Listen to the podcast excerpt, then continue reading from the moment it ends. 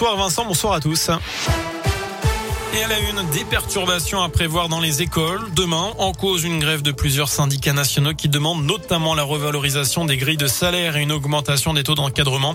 L'accueil des enfants dans les garderies du matin sera rendu difficile, voire parfois impossible selon les établissements.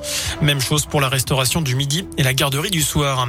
Un couple du Puy-de-Dôme mis en examen une semaine après la découverte du corps sans vie d'un homme d'une cinquantaine d'années dans un appartement à Thiers. Les deux suspects ont été placés en détention provisoire hier selon la montagne. Ils ils étaient les occupants réguliers du logement. Ils avaient disparu avant la découverte de la victime avant de se rendre vendredi à la gendarmerie. Emmanuel Macron sur TF1 et LCI mercredi soir. Le chef de l'État reviendra dans une interview sur ses cinq ans de mandat.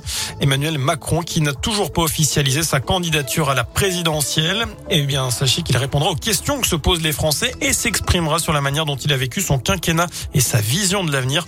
Annonce du groupe TF1 dans un communiqué.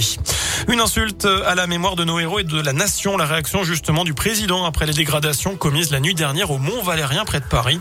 Le monument qui rend hommage aux résistants et aux combattants français de la Seconde Guerre mondiale a été vandalisé après une grande, après plusieurs inscriptions d'ailleurs anti-pass. Les aveux de Yannick Engel, l'ancien champion olympique de natation, mis en examen pour viol et agression sexuelle sur mineur, a reconnu les faits. C'est ce que dit la procureure de la République de Mulhouse.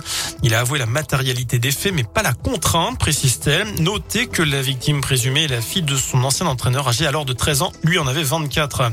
Enfin, un mot de sport avec la Ligue des champions de foot.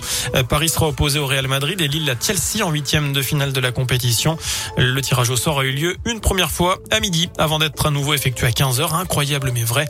L'UEFA évoque un problème technique qui a nécessité l'annulation du premier tirage. On vous explique tout sur radioscoop.com et puis en barrage de conférence Ligue, l'OM sera opposé au club d'Azerbaïdjan de Karabakh. Voilà pour l'essentiel de l'actu.